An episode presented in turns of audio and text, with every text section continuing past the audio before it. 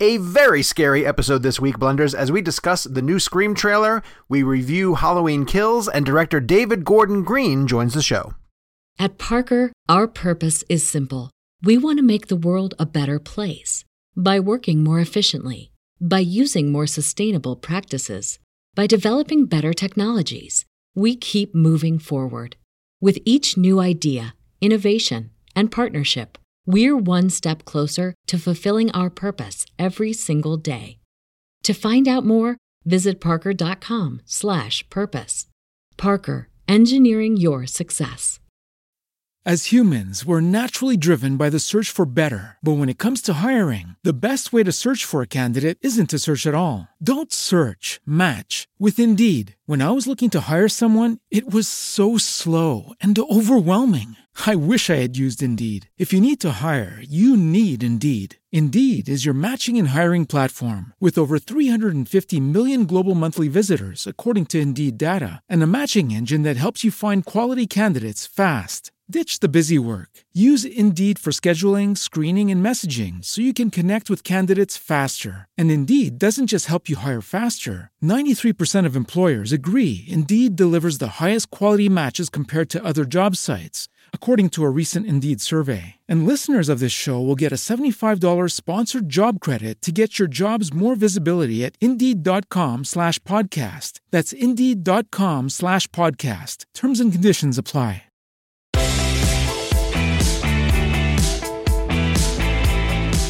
Hello, Blenders, and welcome, welcome to episode number 186 of Real Blend, the podcast with the Colgate commercial smile and Tom Cruise jumping on Oprah's couch enthusiasm, baby. My name is Sean O'Connell, the managing editor here at Cinema Blend, and on this week's show, boy, did we miss our box office predictions for not No Time to Die. Uh, Halloween Kills is going to hit theaters and director David Gordon Green, uh, director of both Halloween and its sequel, is our guest on the show. He's going to be joining us a little bit later. And by us, I mean Kevin McCarthy of Fox 5 in Washington, D.C. Hello, Kevin. How are you, sir?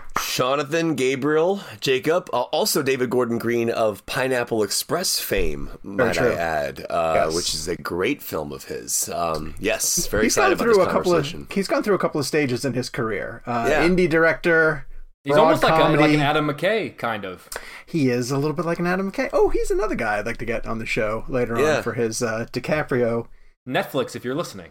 Yes, please have him on. Is Uh, that Don't that- Look Up? Is that what it's called? Yeah. Yes, Don't, yeah, looks a little strange, right? That trailer looks Yeah. a little bit strange. I'm all Uh, It's a great premise.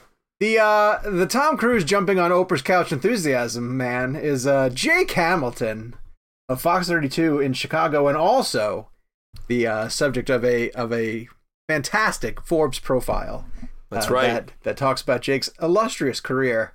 Hi Jakey, how are you? Uh, it's it's a it's a weird day. It's I'm I'm I'm doing great though.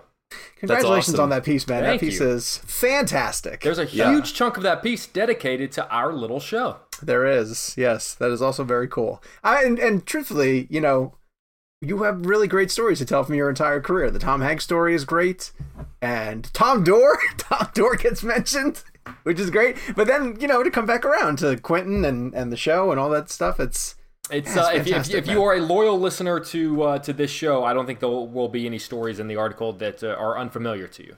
right. Yeah. But you you did get Larry Crowne mentioned, and that's what I'm. Larry Crowne, It's all that matters. Lawrence J. Crowne. Anyone looking for that story, I'll drop it in the in the description. So. Oh, that's Hey, Gabe, it's Gabe man. Kovach. That's Gabe Kovach, the producer of Real Blend. Also worthy of applause. Hello, Gabriel. Uh, if you're watching us on YouTube, hello. Thanks for joining us. Um, head down and give us a like and a subscribe while you're here so you can come back and listen to all of our episodes and interviews. Uh, for audio listeners, if you want to watch us as we get all fancied up, camera ready, uh, head to youtube.com backslash realblend podcast. Of course, we're available all the different places you can get your podcast needs met. Hey, have you signed up for RealBlend Premium? On RealBlend Premium, you can get an ad-free version of the show, an extra segment every single week that we drop on Mondays, usually when we're playing a fun game, and then a newsletter that I write every other week. And it arrives uh, on Fridays, as does the show. We now have a Friday drop date for the show. Uh, so if you want to learn more about Premium, go to cinemablend.com backslash realblend Premium. Um, let's start the show. Let's get in with the weekly poll. Jake, I'm throwing it to you as our horror expert. Yes. Uh, we asked the people, who is your favorite slasher? Um, before I even give the choices, Jake, why don't you tell me who your favorite slasher is? It's and why? Freddy. It's it's it's always been Freddy Krueger. I think a huge part of that is Robert Englund's performance. Sure. Um, you know, a lot of these uh, out, outside of Tony Todd as Candyman, a lot of these slashers have been played by multiple people, and and they're less tethered to a personality and a performance. And there's just something about Robert Englund's performance that I think is is uh, so attached to the character itself, and also the idea of not being able to escape a uh, a- a slasher in reality that, that Hmm. he's chases after you. I think is is horrifying. That is pretty scary. Kev, do you have a favorite? I mean, the Freddy one is.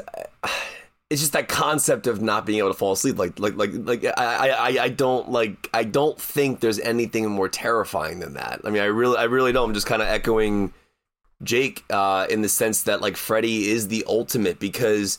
I mean, yeah, and, and, and Sean, I'm so Sean- jealous. Sean is showing a, a, Ch- a Chucky doll for for people uh, who are listening. Just my little buddy, just my on little buddy doll. I took just my- on audio. Is that is that still what he's called? Is he was he called my little buddy? Look at his hair. I know this Yeah. is more for the YouTube, but but his hair is crazy. And then um he's not scarred. Like he looks like a normal little boy here, like a sweet little boy. sweet little boy. Please, We- Gabe, have that be the the thumbnail of this. We have passed him around uh, our house uh, so many times. So as soon as as soon as Chucky arrived, Brendan put Charles. him in PJ's bed. Char- Charles, put him Charles. in PJ. Put him in PJ's Yeah, bed. without the scar, his she's, his name is Charles. His Charles. And, uh, yeah, yeah. and then uh, Look at his face. He's then so PJ happy. put him uh, in um, Michelle's bed uh, on the side on the Michelle's side of the bed. Then Michelle leaned him against Brendan's door so that when Brendan opened his bedroom door, Chucky fell in. then they put him in my chair here. So when I walked into my office, I turned my light on. He scared the daylights out of me. and then finally, Brendan put him in PJ's laundry basket. So that when PJ opened up his closet, Chucky was staring back out at him. So we've That's had a lot of fun with Chucky over the past couple of days. Um, I'll put him down now. But uh, yeah, it's weird. I want to say one more thing, just in terms of uh, the slasher uh, question about the poll. I also think Fred, Freddy might have the greatest. And what's and this sounds really weird because I don't like the, using this terminology because I feel like we've gotten to a culture now where where horror movies are celebrating the kills. Like Michael Myers is like like that's kind of where we are in horror. Like Sure. like what you know what we're you know, and that's you know that's fine. That's just the way the way entertainment went. Um, but I think the one that out of all of them that, that has the most that has the most memorable kill is the Johnny Depp death in the Oh my first God. nightmare That's a good one. I will never forget. Well, the concept of not being able to fall asleep to me is already terrifying, and then being helpless in that sense. Like at least with like Jason and Michael Myers and those characters, like, you can run, you you have a chance. Yeah. When you're sleeping, you have no chance. Yeah. Um, but I'll just never forget that uh, the image of of the of the body in going into the bed and then the blood shooting up Yeah. um, I was I remember I was interviewing Johnny Depp for this movie called Transcendence, and I got to geek out with him a little bit about Wes Craven and kind of that particular shot, and just like that scene alone to me solidifies Freddy. And I also want to shout out Freddy vs. Jason, which is an underrated, awesome movie.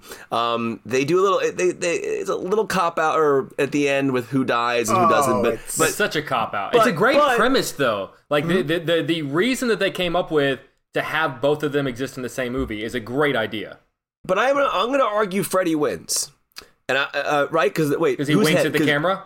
Right. It's his so, head. oh no no no no no! Jason cuts Freddy's head off, right? Yes. Yes. And then, So and then Freddy winks at the camera. So Jason technically wins the movie. He wins the fight. He wins the duel. Um, and I. I have no problem giving that to Jason. the last but- duel? Wasn't that I- al- the last wasn't that always considered when I watched that? I always thought that of as like, oh, this was round one of Freddy versus Round Jason. one. Well, well Right, that kind of right. goes to whenever I spoke to Bruce Campbell because there were those rumors for a while that there was going to be Freddy versus Jason versus Ash, and uh, whenever he was approached about it, apparently he was told by the studio like heads up, like Ash can't hurt Jason in this way, he can't hurt Freddy in that way, he can't do this, he can't do that, which is a little It's like, like Vin Diesel. Yeah, it's just like Vin Diesel and Jason Statham in The Rock. Like it, it's a little frustrating to know that like it boils down to like contr contractually who can get hurt, Sure. and we're not going based on Right. story. Like that, that takes a little bit of the fun out of it.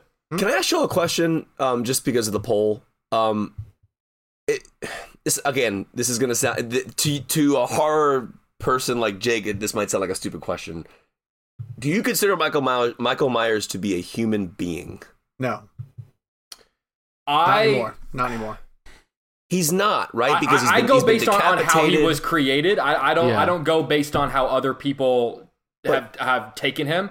So I to me he's more terrifying if you think of him as a human being. Okay, but what is he now? Because like like okay, I get that he was born a human. We know what he does in the Yeah. beginning of the opening of the movie. But I was talking to my anchors about this yesterday because we were airing my Jamie Lee Curtis interview, and they were like, "Is Michael Myers human?" And I'm like.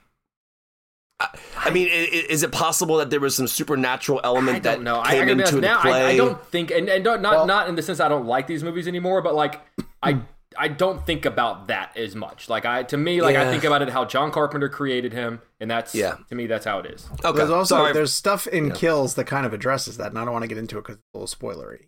Um, Mhm. There's at Mhm. least lines of dialogue. So mhm. um, I would go I would go Jason if I'm if I'm picking my favorite. Um, if only because I think that as the series kept going, like it got comically you know exaggerated about they the different ways Yeah. that they could kill him. Um, and so I Yeah. I, I kind of.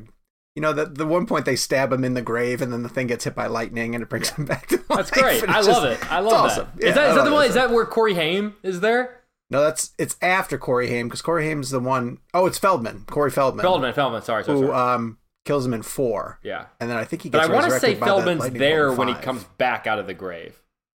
He's not. It, well, it might be his character. It's his character, but it's not Corey Feldman Okay, playing him though. But it is his character, Tommy. I think. Tommy. Yeah. Um. All right. So the poll, Michael Myers won by a long shot, He's he's Uh, kind of considered the king, right? fifty-seven percent. Yeah. Yes, I would I am probably say Freddy in this poll. I'm 'cause he's the surprised he OG. beat Freddy. Freddie got twenty-six percent. Freddy hasn't been in a movie, a good movie. Oh, Fair. you How many That's a good. decades? That's a really good point. Fair.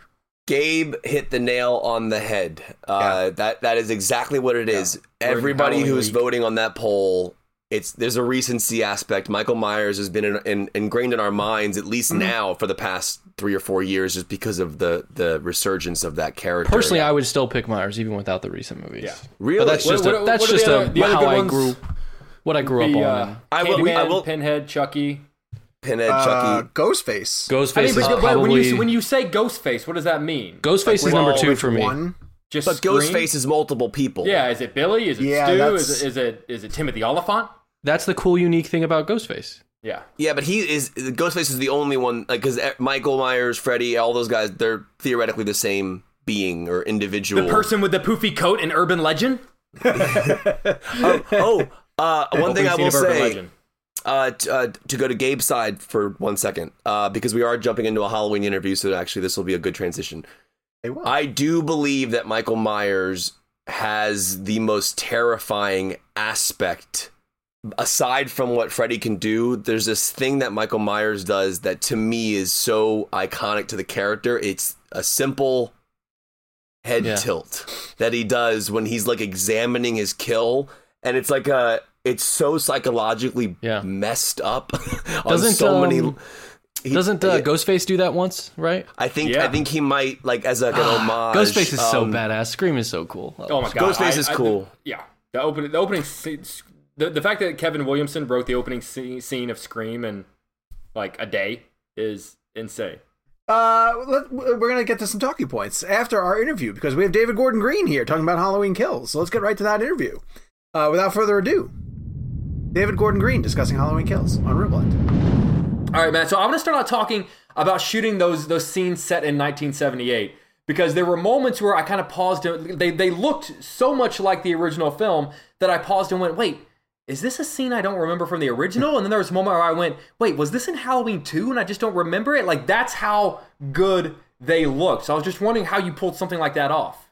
Well, you know, it was, it was just a combination between an amazing art department that did meticulous research and studied the original uh, structure of the original Myers house um, and every detail from the film obsessively, and then uh, our camera department um, Mike Simmonds and his crew that you know Mike talked to Dean Cundey about lighting and and and the color and atmosphere and when when to move the camera, when not to move the camera, kind of following in the methodology that that uh, Dean and John Carpenter established for us. So obviously, we're there to pay homage to a classic film and want to do it as as authentically as we can.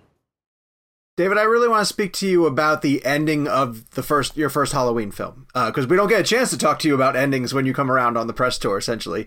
Um, but when I got to the end of that film, I really thought, like, damn, they they did it. They figured out a way to actually trap him in a way that he's not going to get out. So I would love to hear what your process was when it came back around and you were like, oh, now we got to figure out how to get him out. When you left him there, did you know, or did you and Danny basically look at each other like, oh shit, all right, I guess we now we got to figure this out. That's funny you say that because with every every great idea becomes an obstacle is how to get out of that great idea. And so I thought the same thing you did when we came up with those ideas, and and some of those were the the fine tuning that McBride brought to us at the uh, at, kind of in our last draft of that script of ways to tighten the ratchet and really make it um, an airtight ending for for Michael because that's what that's what you would want. That's the only thing that you're not going to roll your eyes at. Uh, and then how do you get him out of there? So as as every fan is probably wondering from the second they hear that there's going to be a sequel, um, we are too. So we scratched our heads and came up with what we thought was the most fun. Really retracing the steps and found looking for any loopholes in Laurie's plan. Um, and and yeah, so that that's a it's a fun it's a fun conundrum. You know, speaking of a, of a fun conundrum, uh, you guys do something really interesting in that you craft a horror movie in which Laurie and Michael never really share a scene together, which I thought was really fascinating. I was wondering at what point, as you're crafting the story and you're realizing where each of these two characters are, at what point did you realize, hey, we're just going to keep them apart for this movie and then presumably bring them together for the finale? Yeah, and it was a lot of T- talking to John Carpenter about it, it was a lot of the same things that they struggled with when they were uh, making the original Halloween too. You know, is how do you how do you keep them alive? How do you uh, keep that cat and mouse dynamic that um, uh, that relationship it's so specific that it's almost uh, it's almost romantic. You know, you look at a movie like like Silence of the Lambs, and there's just that intimate connection between your hero and your villain, and we have that in this. And so, how do you how do you do that? And so, um, we found ourselves leaning more and more and using using a film that we'd kind of dismissed in our original concept as, as Halloween Two is not a part of our narrative and our part of our chronology but there were, were amazing seeds from it that we were able to take and utilize, and then take our own our own path uh, and try to make it satisfying at the same time. So it's it's expanding the the universe by expanding uh, Haddonfield and, and visiting characters that are legacy characters or characters that we've set up in our 2018 version, and then exploring where they go. Meanwhile, as a, as an emotional anchor, you don't ever want to get too far away from Laurie Strode. But if you're going to tell a story in the same night, man, she's been stabbed in the guts and she ain't doing a whole lot of dancing. So you have to kind of figure out what, what what's what's where the where the leaps that you can take are. And and I was just talking to Jamie uh, a little bit ago about about the logic police and when you call them in to call bullshit on what you're what you're creating and when you just say, you know what, the, uh, we're, we're all gonna have a good time. We uh, we're, we're gonna we're gonna take a few leaps on this one, but let's let's roll with it. Uh, David, I want to touch on a concept of fighting back, which I, I think was a pretty uh, decent theme in your first one that really gets elevated uh, in this second one because the Laurie that we meet in your first Halloween obviously has been sort of planning and training for it. Uh, and here now we get to meet a lot of the old victims of Michael Myers, and, and they don't cower. You know, they're very quick to, to say, like, the, the, the mantra of evil dies tonight becomes pretty prevalent in it. So I'm curious as to what was really interesting to you about that dynamic because it's not something that you see in a lot of horror sequels. It's quite often it's it's people who are running away from the bad guy and in this one your people are really running at him. Yeah so that's just part of what we're studying in this film is not necessarily just the cat and mouse in its traditional slasher formula but how how that expands how fear uh how fear shows up in other other forms and miscommunication and mob mentality and someone's interpretation of how to respond to something that's stressful or horrific is different than the other person. So the juxtaposition of their reactions, uh, who who wants to lead the charge and who does want to cower away and have a a, a rational perspective. So, you know, between uh, Tommy and Karen and the various voices trying to argue their way into a rationale here that's part of what the conflict that we explore beyond just the obvious of um, a guy with a knife is uh, trying to do to do bad things. Uh, you know, David, I'm I'm a big fan of, of of these films. I grew up on on the 70s and 80s and 90s slasher films. So much so that obviously because of that, it means inherently I'm a fan of Nick Castle. And there is a scene in which um, I don't think I'm giving it because it's it's teased in the trailer in which Michael is unmasked, and and I was wondering if that is Nick Ca- and, and just to, I don't know if you have a TV monitor there. But I'm enough of a fan that I've got a uh, Nick Castle signed Amazing. mask there, and I was just wondering, is that Nick Castle reprising the role of, of Michael again after 40 plus years? Uh, well, well, first of all, just to kind of alleviate any concerns uh, the audience would have, is this this is not a this is not a we don't want to see uh, Michael Myers. We don't want to see any expression, any emotion. There's no revealing of uh, of of any identity of him. But uh, but in these moments that where there is uh, a, a maskless Michael, it is uh, it was important for me to keep the physic uh, the physicality of James Jude Courtney's performance uh, to just keep that continuity there. So uh, Nick was there on our very first day of filming. He's there as a script consultant. He has a cameo in a scene that uh, you'll see in behind the scenes and deleted scenes that where he does put the mask on uh, yet again. But in terms of the, the the actual performance of the 2018 era Michael Myers, it is um, it is James Courtney, and then and then there's a 1978 flashback where uh, Airon Armstrong is is in the suit, and he was our stunt coordinator, and and um, and tried to emulate some of what Castle and his physicality of that time period um, suggested a little bit of an evolution there. Fast. You're so fast in that flashback. I couldn't believe how quick Michael was moving. I was like, oh, that's right. the shape used to move really quickly like that. Uh, David, I, I don't know if you actually thought about this, but you've now technically directed more Halloween films than John Carpenter has. Uh, so I don't know. Are you at a point where you feel some ownership over the characters, over the property, or do you always feel like you're playing with someone else's toys?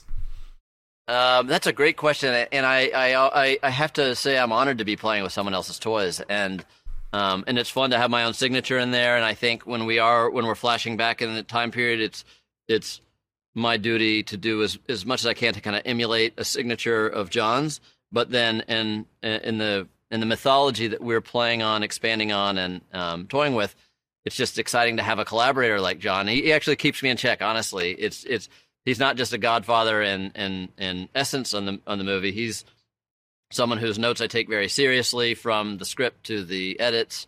Uh, his music is uh, an incredible, essential element of the design of the atmosphere and and these characters.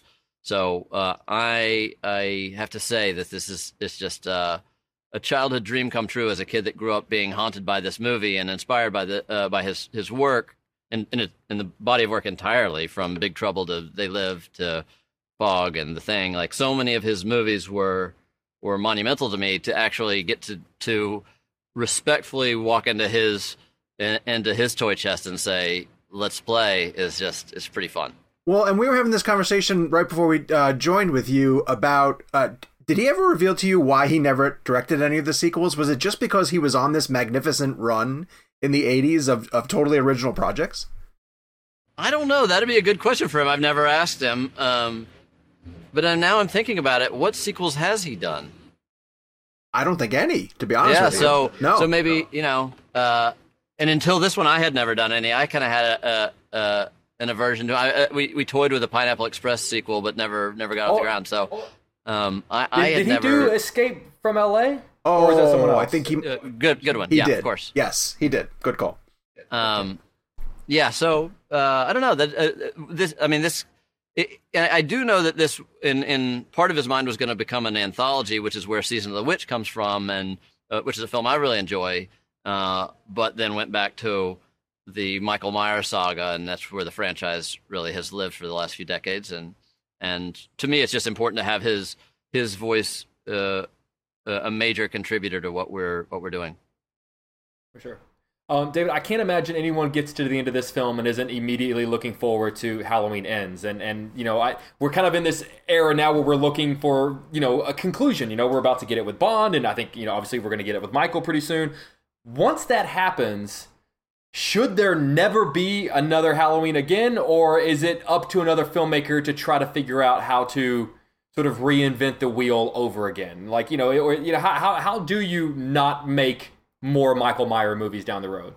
Uh, that's funny to even think about because, like, I, am certainly no authority of, of culture, and at this point, Michael Myers has become movie monster mythology, mm-hmm. and so just as much as we'll see Wolfman's for eternity, I have a feeling that our legacy Leatherfaces and Myers and Freddy's, they're, they're, these guys are gonna are gonna come back in new forms and and and face the world in new ways and tell the tell the bedtime story to more children. I think it's just it's it, it will for me personally as I as I age and maybe get cranky and roll my eyes or laugh along with it. I think it's going to be exciting to see what happens to the the legacy of of Laurie Strode and Michael Myers.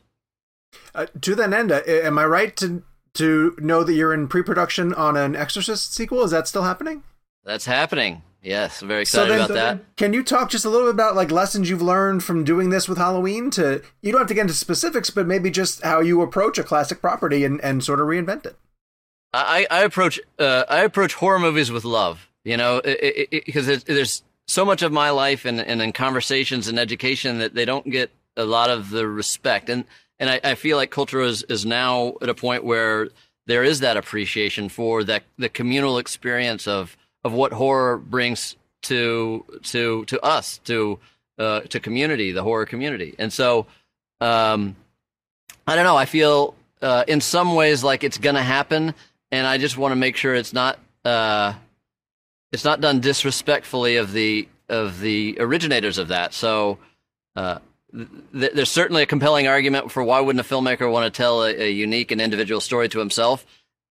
I look at it as a way as like I kind of am am triggering and channeling, communicating with myself at 11 years old when I was exposed to to these movies, and so many so many of the projects that I've worked on my entire career from my first film onward are are triggering that era of my life between I'd say 11 years old and 15 years old where I'm discovering movies for the first time. I'm connecting with my own internal emotions for the first time, whether it be the Boogeyman or the Blues Brothers. These are these are things that come out in other ways. And my uh, I, I use my work as my therapy, I gotta say. And so it's it's fun to connect with that kid that was so excited and optimistic and yet vulnerable. And now I get to um, I get to tell my demons what to do a little bit, and I like that. That's awesome. That's a great quote. I love that. That's a that's a great. I was just going to say that's a great line.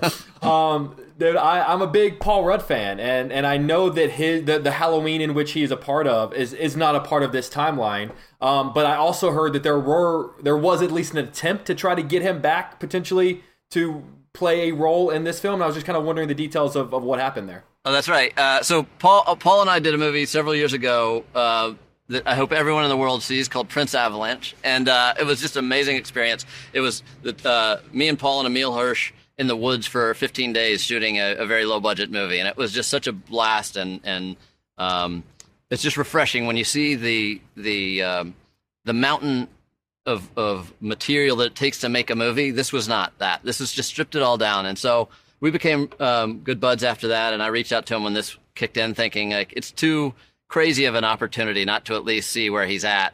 And and lucky for him, he was uh, in the ring with Reitman doing Ghostbusters, which another childhood dream come true. Uh, and so that's so it didn't work out timing wise, but it's just fun to get his consultation and and I got to uh, I got to let Anthony Michael Hall know that he got the thumbs up from Rudd. Uh, so there's a there's a fun as much as there's a horror community and a community of fans as I've gotten involved in this franchise. There's uh, there's just great legacy characters and faces and voices that have come through the franchise and you meet them at, at Halloween conventions and you get to geek out and get their autograph and that's so cool. Uh, and, and, and, and some, some occasions like with Paul, I get to become their buddy and, uh, and keep them as a voice in my life and, and work is, is kind of, kind of, kind of special. That's outstanding. Love Um, David, we love to talk about uh, specifics in terms of filmmaking, and um, I won't reveal any details about this character. Uh, but there was a mo- well, there's a moment in the first movie because we're jaded and cynical, you know, critics sitting there. Nothing really shocks us. But there's a moment in your first Halloween when Michael's walking through a house and you you put in ADR of a baby crying. that I actually sat up and I was like, no, no, no, no, no, no, no, don't, do not do this. And you top it in this movie with um, a, a character falling from a very uh, from from a, a height uh, toward the pavement. I won't I won't go any further than that, but you do some elements to it to put us in the driver's seat uh, of that fall. And I wonder if you can maybe just talk a little bit about the technicality of pulling that shot off because I really felt like I was I was with that person. Yeah, well, uh, that's that's great. It's a combination of of uh, old school stunts, jumping out a window of a building, which is amazing, and they don't do very often anymore. So it's cool to be a part of that. Um, where my friend Jeff uh, from New York got to jump out of a window onto, you know, a, as you see it, and and that it's a very cool thing to stage and go through those safety protocols. It's a it's a it's a dropping putting a camera perspective in the right place using visual effects to add hands and motion to make it really feel alive like you're you're in that character's point of view and and it's and it's and it's the uh, the choreography of the swan dive from from uh, from actors and and camera that uh, makes it all is and then and then add add a splash of Christopher Nelson our makeup artist uh, abstract brush there at the end just to put a little little kiss of uh, elegance on it yes. Oh, I love it was it. gruesome. I love it. Uh, Dave, I have another very nerdy question for you because when both your last Halloween film and this one started, the thing that made me go ah was that you nailed the font, the, the the title card font from the original film. It's like it's not super crisp HD. It kind of it's got a little trail off the orange into the black, and and I just wonder how difficult it was to find just that exact font so that it looks like it came from 1978. It, like that, it it makes me audibly gasp every time I see it. right? And and there's something specific. It's not just the details of the font itself, but it's the way that it kind of bleeds an imperfect yellow orange. Um, it's it's like almost like um, a loose register. Um, and Yes. so, so uh, and that's our friends at Cutting Edge and our production designer that literally from the pumpkins that we film practically to the font and its animated quality, just uh, uh, trying to uh, again do do the Carpenter film justice, and I think that's that's something that we take very seriously to put into our own our, our own films, and then try to make something that's identifiable of each chapter. So, if the first one was a little bit more of a singular uh, jack o' lantern experience, this one is uh, as we as we t- we called the movie in production, we called it Mob Rules because it kind of was about that that gathering of of, of excitement in a community, um, and so we have uh, all of those pumpkins are, are practically the blend of pyrotechnics and some subtle animations, tears of blood, and some fun things uh, along the way that were added uh, added and, and embellished um, in our in our title sequence. So that's really fun. And now I'm literally literally yesterday I was talking to our designers about how how we take it to the next level on the third film. Ah, All right, we have time for one more uh, before we have to wrap up. Uh, but I'm curious if you were able to shoot any stuff during this production that you know you could save. Were there things that you just grabbed because you had people in the moment, uh, or did you really just focus on everything for for Halloween Kills? Not really. The, the third one we, we we we switch gears a bit, and so it is. It's a jump in the future, and it's a it's a, a little bit of a changing of of of um of tune there. So uh yeah, chapter chapter two was just it's letting it all loose, and it and it, it is um hopefully a very satisfying middle chapter that shows the calamity and chaos of of a town that's turned upside down by Michael Myers, and then and then we we take a beat we jump in time and we figure out a, a intimate way to resolve the madness. Oh, interesting. Um, David, I'm from Charlotte, North Carolina. I just want to thank you so much for bringing filming back to North Carolina. We're super proud of the work that you've done here, and uh, I hope you continue to to bring work back here and that you find the right resources that you need here. So thank you. Right on, thank you, man. Yeah. And um, we're out of time. Continued success with this franchise, and thanks for coming on Real Blend. We really appreciate it. Good talking to you guys. We want to thank Universal for giving us time with David Gordon Green. Uh, the movie will be on Peacock and in theaters starting on Friday. We're going to give our review a little bit later on in the show.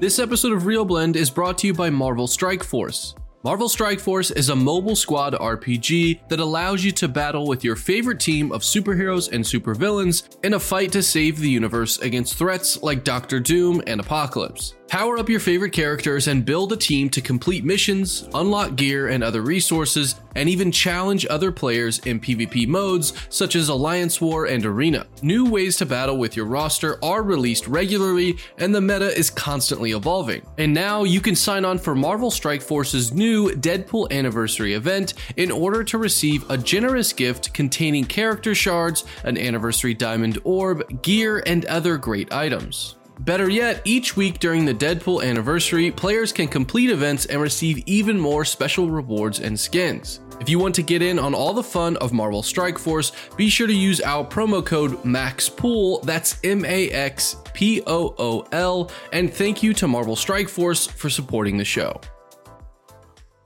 At Parker, our purpose is simple. We want to make the world a better place by working more efficiently, by using more sustainable practices, by developing better technologies. We keep moving forward. With each new idea, innovation, and partnership, we're one step closer to fulfilling our purpose every single day. To find out more, visit parker.com/purpose. Parker, engineering your success. Uh, let's get to talking points. Uh, real quick, we want to go over the Scream trailer. Obviously, we're recording this earlier in the week, so hopefully everyone has had a chance to see it by now. Um, Scream. how do you say? I say watched how it. Scream. I'm going to call it Scream Five. I mean, Yeah. from here on out, and um, you know, it's it's just like it's very much like Halloween Kills, which you just saw. It's bringing back the OGs uh, and putting them in a in a movie uh, that that advances the mythology, just like Ghostbusters is going to do soon. And you know, the new trailer looked fine. Nothing really grabbed me in it. It looks like another Scream movie. Um, I'm not sure they're doing anything extremely clever with it just yet, but it was an early tease. Jake, you might have seen something. No, I just I believe that there. I, I believe that to use a overused cliche that that trailer is the tip of the tip of the iceberg. I think Okay. there is going to end up being a lot of things going on that they have not put in that trailer yet. I would not be surprised if there are entire plot points that we don't even know. I just I refuse to believe that they got Arquette, Courteney Cox, and, and Neve Campbell back by just doing a hey we're doing another slasher. Like I, Another I just so I, I think there has to be a hook that they're not ready to reveal yet. So I, I the the the basicness of the trailer doesn't concern me. That's if fair. the movie ends up like that, then I'll be concerned. But I don't think the movie's going to be like that. What do you Before I guys throw it to Kev, I want to add one thing. Um, we did get to do a set visit for Scream Five. Ooh, wait, did you guys go to the house? The No, Woodsboro no, no. house? It was virtual. No, no, no. It was virtual. Oh. And we, uh, they didn't show us a whole heck of a lot. Um, and we talked to only the young cast. We didn't get any of the originals. Um, but the weird thing about it was, even though you're completely embargoed, Probably because you refer to them as the old cast. yes, they couldn't give any plot details. They would not give us any plot details, even though when you do a set visit, you're embargoed out the wazoo and you Yeah. can't run anything until they tell you you can run it. They the only thing they talked about was how much they uh, are they love the original franchise. So, um, Kev, you weren't that blown away. No, I mean, here's the, to be 100 percent honest with you. I I don't need another Scream movie, and I'm it's not like I'm clamoring for one. Um, I I think they're gonna have to go big on this one, and I think uh, in terms of what Jake was saying, I think that we're gonna. I think in terms of a killer here, this has got to be a big deal, and I think that. I think it's going to end up being someone like a Courteney Cox or like or like a David Arquette, like one of the OGs has like Okay. Has gotten so fed up with the history of it and like the the hello as Sidney long as it's not Sidney. well yeah well, well no but the, the killer literally says hello Sidney it's an honor um I love that. but see like it's funny to me because like I bring this up Jay and Silent Bob Strike Back um there's a right before they get to the Good Will Hunting 2 hunting season scene they jump through they jump through a Wes Craven set where Wes Craven's filming a And don't forget, they're also in Scream Three. Right. Uh, yeah, exactly. right. But they're That's but right. they're filming a, a, a scream movie, and the killer is a monkey. Um, and, and, and, and, and, you know it's, it's Kevin Smith. but, Damn like, it, Wes!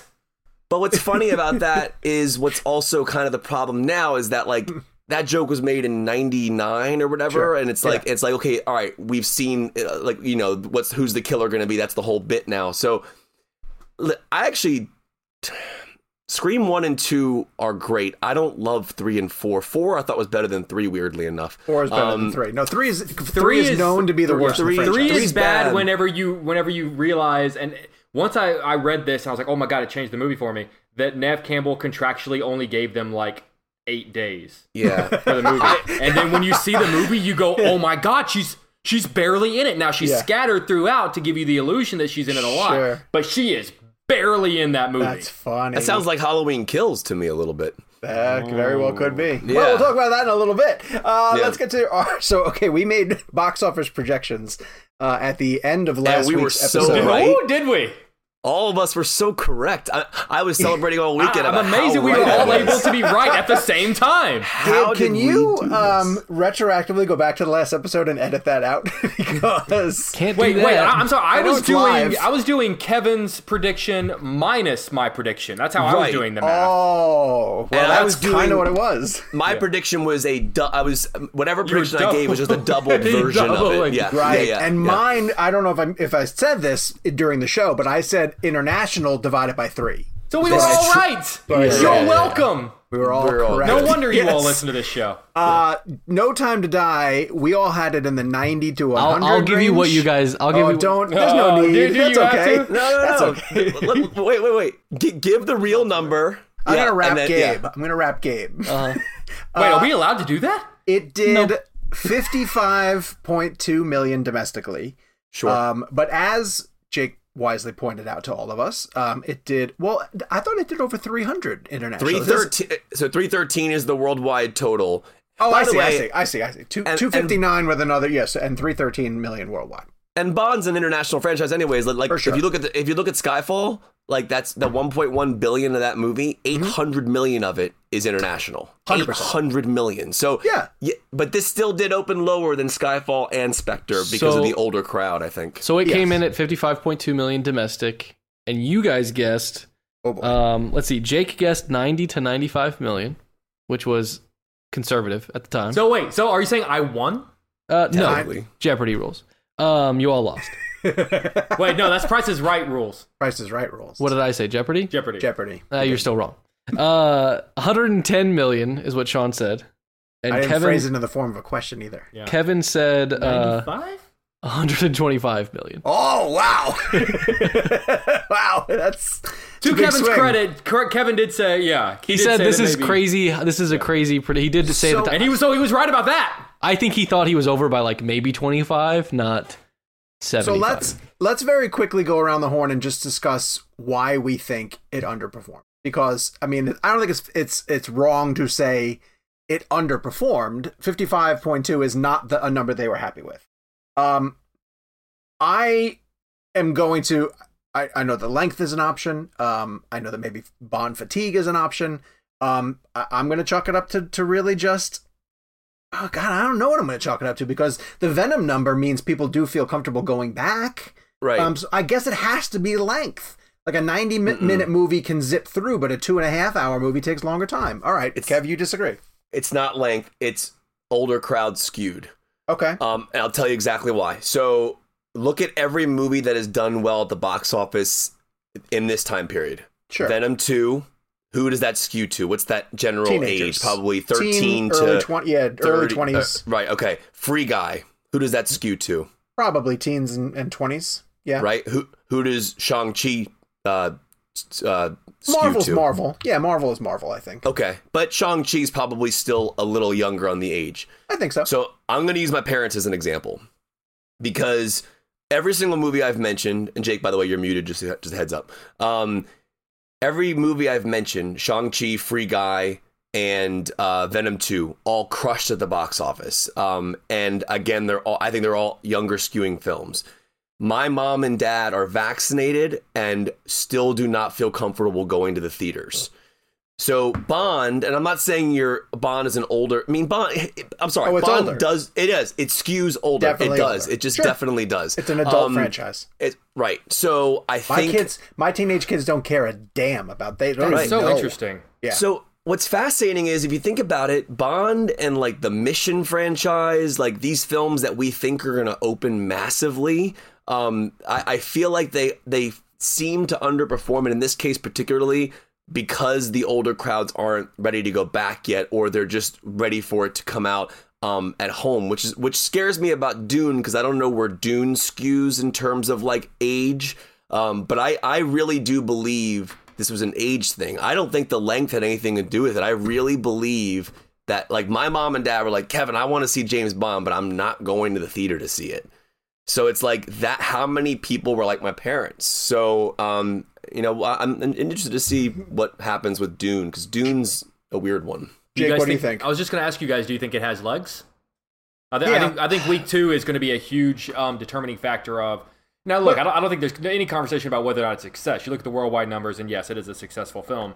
Um, course. and and so the domestic numbers, it's not even you know, I mean, can you, it's not even like a quote unquote American film. It's not an American character. It belongs to you know another country. So we are just another country in which this film is playing. So it doesn't really matter whether it does I three hundred million want- or two hundred million here. I want to argue that if if they really wanted to go for a big opening number, like Marvel loves a big opening number. Yeah. Fast and Furious wants a big opening number. yeah. Bond didn't play into the marketing campaign of there's a ton of spoilers. Be be the first one in the conversation. You know, they did talk about Craig's they, last they, one Say, they did play into like this is the end. Legacy, yeah. for sure. Craig's last one. But guys, this is this is the key here. This is every this is I mean, this is the most this is to me this is exactly what happened. I'm, I'm all right. This this is interesting to me. I know it's Marvel, but Shang Chi did 75 million opening weekend. Yeah. Unknown character, unknown star. Yep. And I know the Marvel brand is consistent, but that's still a massive number. It's a huge Yeah. number. James Bond is such a much a big of a char- bigger character in pop culture than Shang sure. Chi is. Absolutely. So like all the kids who went out to see Shang Chi, that's what Bond was missing. They're missing that younger enthusiasm because the younger people are the ones who want to get out. I, I was doing a, a live shot the other day at a high school, and they were telling me that their stands where the students stand and watch the football games are doubled than what they ever used to be before the pandemic because younger kids have been so pent up and home Oh, yeah. that's that's that's why Venom did 90 million. It's a fun 90 minute like PG-13 comic book film. Sure. Um, and I, but I am surprised. But do you do you, you do know this is the fourth highest opening Bond of all time though, but not which is an- adjusted for uh, inflation. inflation. Like it's like Um, Spectre is significantly higher. Um, Quantum is Sure. significantly higher. It's uh, All right. Well, we'll check and see what week two looks like and if the movie, in fact, does have legs. But we want to emphasize again that over 300 million, you know, out the gate Yeah. is makes it a success. It's just interesting to see how films are playing. Uh, more so to apply that that reaction or that knowledge to movies that are coming down the pipe. Things like Eternals. Um, honestly, things if, like if, if Afterlife. Dune opens poorly in the states but grosses half a billion worldwide, that sequel's getting Right. relit, Sure. Greenlit. now Eternals is long. So It that's is. going to be interesting. It'll be a factor. And talk about not knowing anybody. I mean, the cast, yes, but not those characters. Yeah. Um, okay, so we're going to learn a lot about some interesting DC projects uh, in the next couple of days. Uh, we're recording it earlier in the week. You guys will hear this starting on Friday. And as of Saturday, Warner Brothers is unveiling a lot of information for some anticipated projects at DC Fandom. The second of these events that are taking place. The first one was actually really exciting. I was thinking about this earlier in the day. That's when I got to see the Snyder Cut trailer for the very oh, first time. wow. My God, has it been that long? Yeah, that's when it was. Uh, Snyder dropped the Not a full world ago.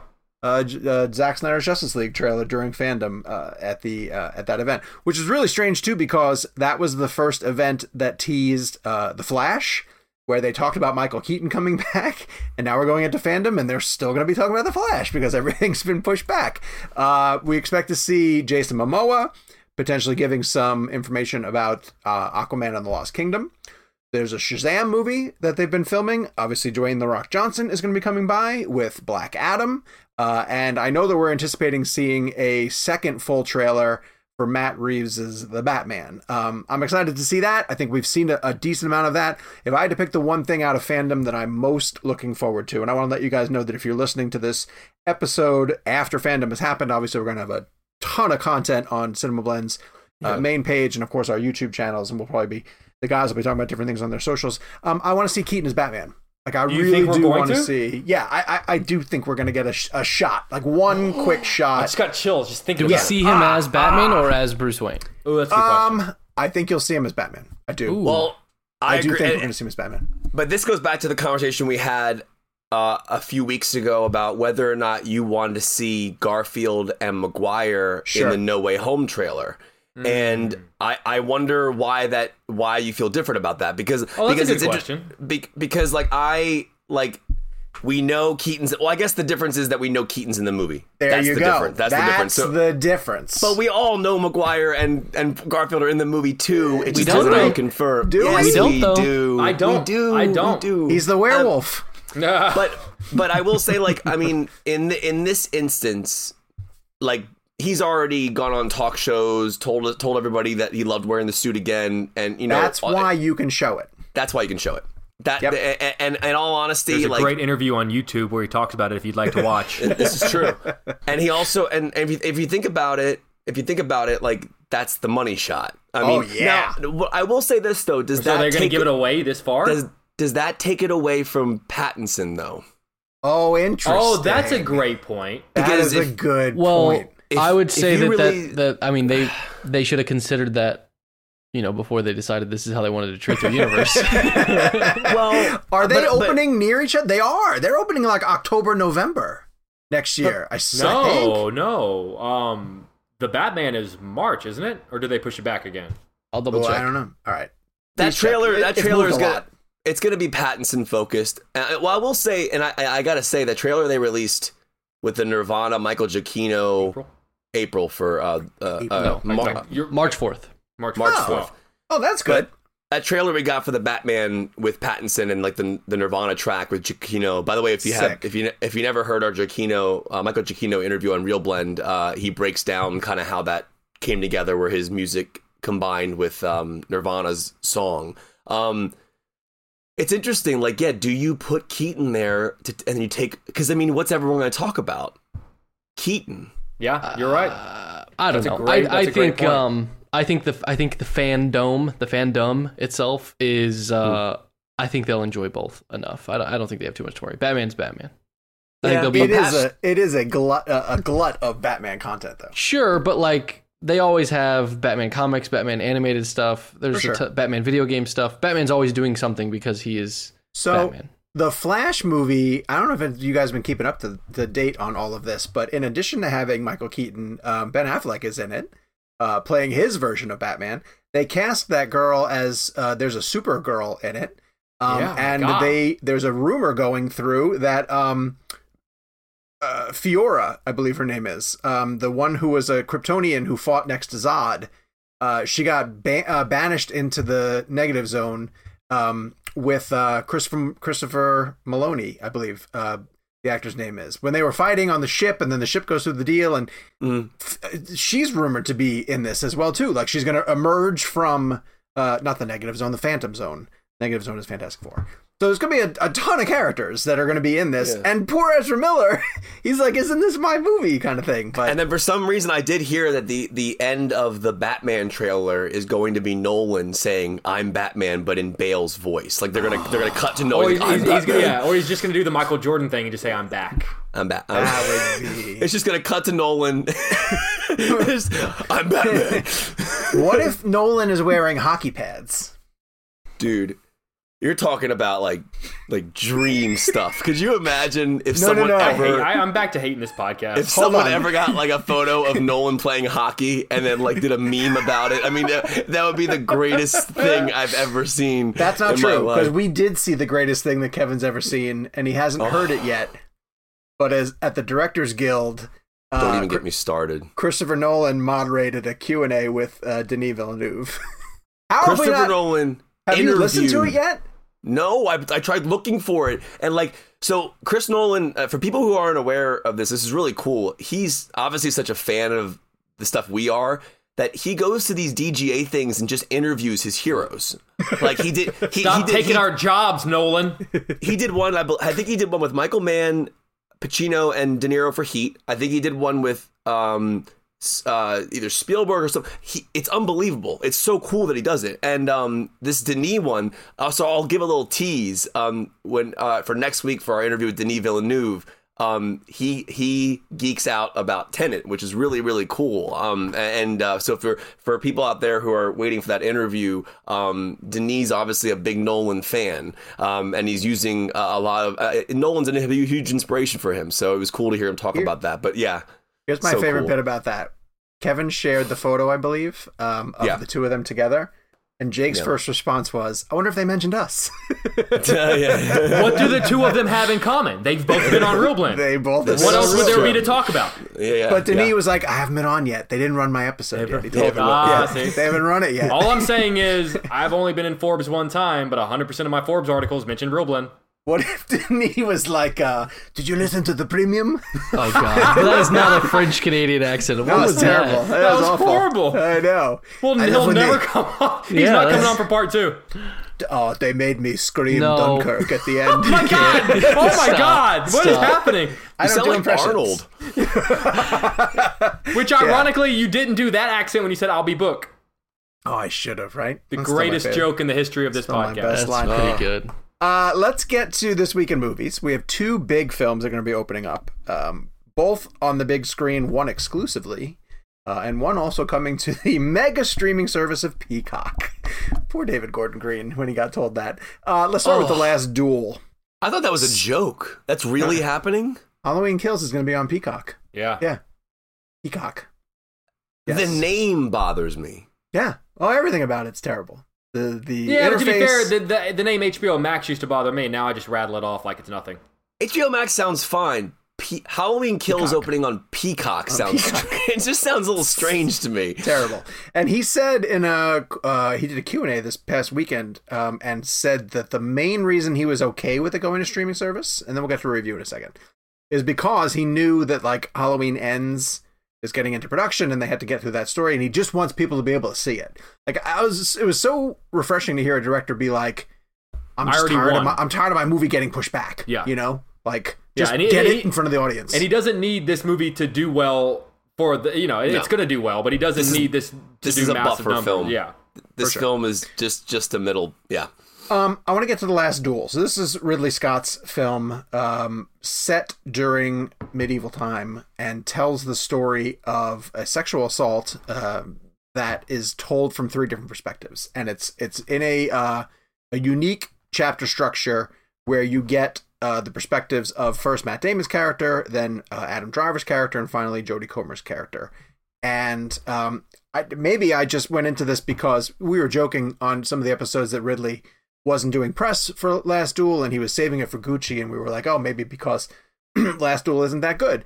And then watching it, I was floored by by how good it was, and um and and I we're going to acknowledge right off the bat that it's extremely uncomfortable. Like the subject matter is very difficult. It doesn't shy away from how uncomfortable uh, the situation of the sexual assault is, um, and the fact that it is like grotesquely dated in its thought process in terms of uh, the balance of power, uh, both in uh, gender relations and po- uh, politics at the time. Like there's an elite class, and there's there the the peasants, there's the haves and the have-nots, and this movie leans very heavily into it. Um, and it it almost feels like there are there are things that happen in the movie that are so shocking in the way that that they're imbalanced that you you sort of reel and you say like oh my god how can they? And then you're like oh okay i it's right it's a medieval movie.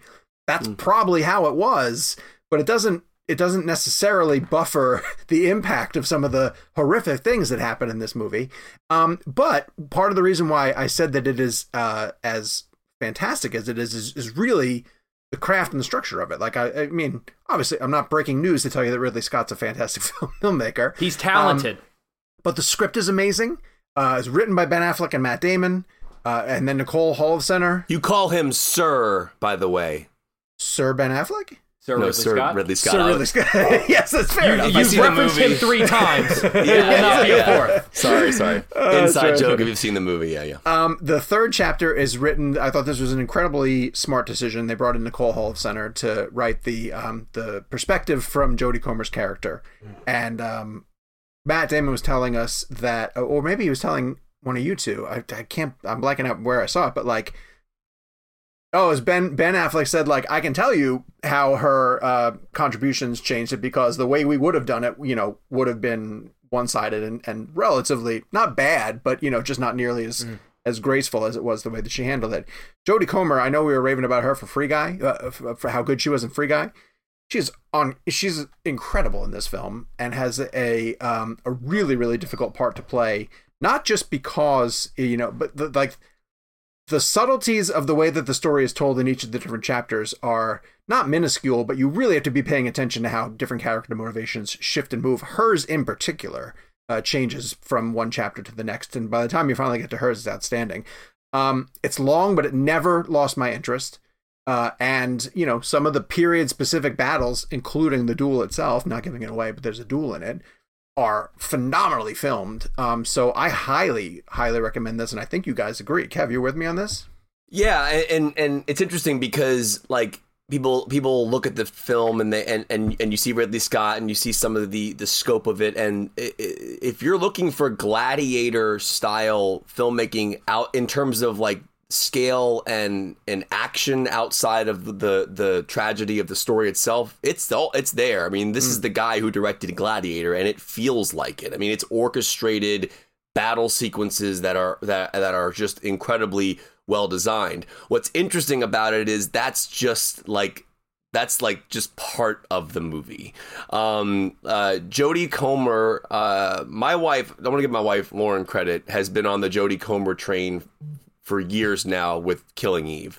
Uh, and so when Free Guy came around, she's like, "You're my God, you're interviewing Jodie Comer." I'm like, I don't really know who she is. I'm excited about Ryan Reynolds, but like, and then you see Free Guy, and you're like, "Oh my God, she's an amazing actor." Yeah. Um. Uh. But she is absolutely incredible in the role. Um. The brilliance of the perspectives uh, the Kurosawa aspect. I know that the that Affleck and Damon have kind of said that that wasn't exactly what they were going for, but I mean, at the end of the day, it's Rashomon. It's mm. it's it's it's a tragedy that happened, and it's three different perspectives. Um, but the brilliance of the movie is having the actors do little nuanced things differently in in the same in the same scene. So the and i asked uh, the cast if they just shot all of those perspectives on the same day versus resetting back up. And that's what they did. They, they would like they would show all right here's here's damon's perspective. Let's shoot it this way. Boom. Cut. Now let's go back here. All right Jodie you're gonna smile this way this time versus the way you smile oh, that's here. interesting. That's interesting. Yeah. i never thought about that. Yeah that was so that was one of the things that they talked about was because like in the movie, and I'll give this as this is a great example. So, like for example, there's a scene in the film. This is not a spoiler, but there's a scene in the film where like Jodie's character smiles at Adam Driver. Hmm. But from Driver's perspective, that smile is something different, right? And mm. then hmm. for her, from her perspective, it means something completely different. Um, wow. And the little nuances of that, they would set up the day, they would shoot it, and then they would they would say, "All right, now we're in Jodie's perspective, so just switch it, do it this way." Um, and you don't you don't realize how powerful a subtlety like that really is in terms of like a storytelling tool. Um, and I walked out of this film when it ended, and, and the publicist comes over, and it's and I, I, was like, what I just watched was incredible, but I don't know that I enjoyed it. Like you yeah. know, you know, like how do you tell someone that this is an enjoyable film? But at the same time, it is one of the best stories about a hero that I've ever heard. Mm. Uh, I never, I didn't know anything about Marguerite and the what she was up against. I mean, you have, you have to understand at this time period, as Sean mentioned, not only was she sexually assaulted and had to come forward with it, she also had to have her husband's approval to get to even take it to the court systems. Sure, like you you couldn't even like I mean think about that for a second. I mean it's unreal. The, um, the, the, the language they use, which is a grotesque but true, was that it wasn't a um, I, I, forget exactly how they say it, but they say it wasn't like a personal affront. It was an issue of property, and yeah. that she yeah. was her husband's yeah. property, yes. and he had to sue because of because of an abuse to his property, which is like, which is is there's wild. there's examples throughout it that are very like very punch you in the gut examples of that, but there are even subtle ones that he uses, like when it opens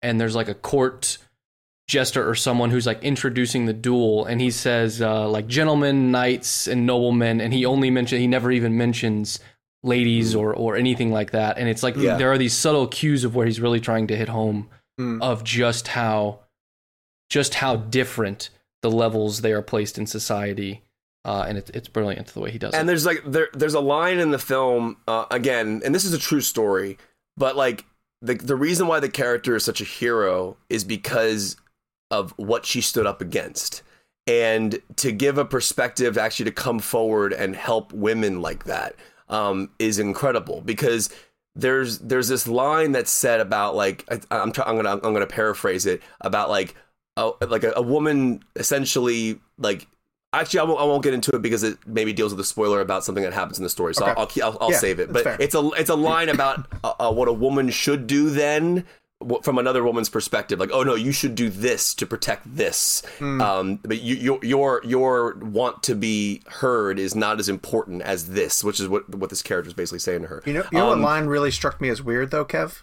what? When Ben Affleck looked at the camera and he said, "I don't know, Duel. What are we gonna do?" Oh yeah, Duel. Jay, Jay, Jay and Silent Bob Strike Back. No, but the movie, the, mo- the, the movie is great. Affleck is great Uh, in it too, by the way. He's Affleck's terrific. great. Damon disappears. Yeah. Um, and, and I, I saw someone on Twitter say this, and then we'll get to Jake. Um, nothing Ben Affleck does in this movie should work. yes, I don't, I don't understand. For like, like, like at first, at first, as like, because his character's a little jokey in a weird way. And like at first, I'm like, wait, wait, what's going on here? And I'm like, but, but, wait, why is this working? Like, why is this weirdly working? Um, and so that's something I thought was really interesting that like that they went there with that. There's a little weirdly, a weird comical aspect to. I want to go back and watch it just for Affleck. To be honest with you, He's so. I, I kind of want to just go back and see his parts. It's it's a really it's a really good character. Um, shout out to Driver too. Yeah. Uh, because I don't think everyone's gonna talk about Comer, which they should. She should, But but I- right for me, she's she's got the win for my money. She should win Best Actress right now. Done. Over. We we, we haven't seen Spencer yet. Uh, Driver in those scenes though. That is some mean stuff, and I don't know Yeah. how he went there. And that dude, like, I I don't think he's going to be talked about that because he is the quote unquote villain of the story. Also, I think we've just come to expect things like that from him. Like we just expect him to be good, He's, and it's a he's little very bit powerful. Unfair. That's a, that also, was too, I also think people have the ability to separate an actor from an like from the character. That- like, I, I don't, I don't think anyone's gonna like as great as Adam Driver is in this movie. I don't think anyone's gonna look at that and like have it change their perception of. Yeah, yeah, yeah. It's a dirty character. It's a really mean. Yeah, but, but it- a lot of great actors have be. amazing histories of playing dirty characters. It has It to doesn't be, necessarily. Um, Uh, Jakey, do you like it as much as we did? I Uh, think you yeah, did, right? absolutely. I absolutely, absolutely love this film. Um, one of the things that I thought was interesting, um, whenever I was speaking with with Ben and Matt and Nicole, and they were talking about the challenges that Nicole had in particular with writing this film, is that uh, Ben and Matt had a lot of records to go through to base their characters' perceptions on and the other male characters' perception on because at that time the only people who were really allowed to keep records and put pen to paper were men. Were men. Uh, there are no first, uh, you know, or no, not not really that many first count perspectives uh, from a woman at the time. So for Nicole to be given a, huge chunk of the film and arguably the most important chunk of the film to be told from a perspective of which there are no records told from um, is really she had the most like you know uphill battle. Um, you know, Gabe and I saw it the same night, and, and he and I were texting back and forth. And and what's horrifying about this, and and yes, look, this this took place uh, literally hundreds of years ago, and the- you 14th know, century. yeah. Yeah. But there aren't that many changes I think you would need to make to the story to set it in 2021 and basically tell the same story. Um, We're I think we're still in, in a world where we're we're fighting to, to make sure that women are believed, and I think we're still fighting in a world where you know women aren't able to say what they have a right to say about themselves. And you know it's it's as as wild as it is to hear a lot of the things that you guys mentioned uh, about you know things you know wh- whether someone was, was considered a piece of property or or they weren't addressed whenever the duel was announced um there are a lot of things where you go yeah uh, 14th century shit hasn't changed that much and that's to me that was one of the most striking things walking out of that movie in the same way that you know, to obviously in a completely different world. Uh, you take Shakespeare and put it in high school. There are a lot of aspects of Last Duel that you could put in 2021, and you wouldn't be that different of a movie. And to me, that is one of the most horrifying things about the film, and one of the things that Ridley does best um, about both separating the worlds and bringing them together. But but for me, yeah, it's it's a technical technical marvel of a film. Um, and I am honestly, it, it's a movie sometimes I, you know, I'll really like a movie, and then as the days pass, I go, ah, you know, maybe I didn't like that as much as I did. I really liked it walking out, and I think with every day that passes, I think I love it more. It's excellent. Give it a chance. See it in a theater. Um, it's not an easy watch, but I think that people need to learn her story. I, I, I actually feel honored through cinema that I now know her story. um, because like it, it's it's such an important story to hear, and what this woman did or what Marguerite did was just incredible and and, and huh, amazing. All right, so that opens in theaters exclusively. Uh, you'll have the option to go to theaters uh, or potentially watch Halloween Kills on streaming. And Jake, I'm going to start with you because you, again, are resident Halloween guy, our resident horror guy. Uh, how did you feel about David Gordon Green, guest of the show? Guest of the show. Uh, about his his chapter, his, his, sequel in the the trilogy that he's putting together. I uh, I, I was fairly disappointed in it, if, if mm-hmm. I'm going to be honest with you. Um, you know, there are a lot of things on paper that I should have loved. You know, bringing back original characters from the original film. Um, you know, obviously has worked for me when it comes to other films in the past. This film felt insignificant. It felt like, uh, you know, it just to get us from A to C. Uh, you know, and, and here's, I, I don't think this is a massive spoiler, and, and Gabe, if it is, go ahead and cut it out. But like, a Halloween film exists in which Jamie Lee Curtis does not meet up with Michael. Mm-hmm. You're okay. Um, uh, and and that just astounds me. And I guess logistically, you know, as as David said, I guess like logistically, logistically it makes sense. But like, I didn't particularly care about really any of the other characters, and so it really was. It really just it got to a point where it felt long. As as brutal as it was by like halfway through, it it committed the worst sin of all. As it just sort of felt boring and it got to the point where like with every character that was killed off something that should be horrifying me i just kind of thought well there's one left to go. Like one, one less that we have to cut, get through to get to the like i just sort of felt like if, if i were to ever rewatch these films again i would just do halloween and then in theory hopefully halloween ends. Yeah um, you don't know yet. just this, does, this doesn't you know this film did, really did did very little for me. I will say there is without getting into spoilers there's one scene that I loved that may have been my favorite scene in the entire movie that Kevin hated, which I find fascinating. Without giving it away, it is Michael trying to decide just what the right knife is. And I oh. loved that. I thought that was wickedly funny. I thought it it gave me a little twinge of like into his psyche Mm. just how much of like a weird perfectionist he might be about his kills. There's something about the thought of this Goldilocks and the Three Bears atmosphere feeling of, of Michael Myers going, that's not the right knife. That's not mm. the right knife. That's not the right knife. That I thought. Does he have an Australian a, accent in your head when he says no, that? No, no, that's a knife. Um, no, I, I thought that was brilliant. We're and Kevin, I thought that was on the show. Yeah, that's right. Uh, Kevin, I thought it was interesting that, that that scene in particular was the one that, that bothered you the most, and that was that was for me one of the few saving graces of this entire film. I, the, there's a reason why that scene. And it's funny because you and I had different perspectives on that scene as, as to what was going on, and sure. I, I I I was viewing it not the way you were viewing it. I was viewing it from the other perspective, which we won't go sure. into. Sure. Um, this film is completely unnecessary. Um, so here's and I said I said this on the podcast in the 2018 film came out. You you got rid of every sequel. You bookend Halloween 78 and 2018. Your movies are both called mm-hmm. Halloween. Like you have this phenomenal moment where three generations of Strodes are in a moment where they can kill Michael Myers. From a story perspective, that's brilliant. Like like the overarching idea 40 plus years later, three generations, it took three incredible women to kill this psycho killer, right? I agree with you 100%. Yeah. The ending of Halloween 2018 is it's the right ending for the franchise.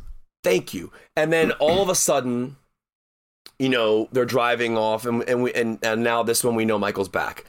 Like at the end of the day, I understand we live in a world where movies are business. I get it. I understand it. I get the business that we are in. But for me, the the it's take uh, my immersion's taken away when I know when when it feels like business. Mm. This feels like a business movie. This does not feel like a story pushing forward.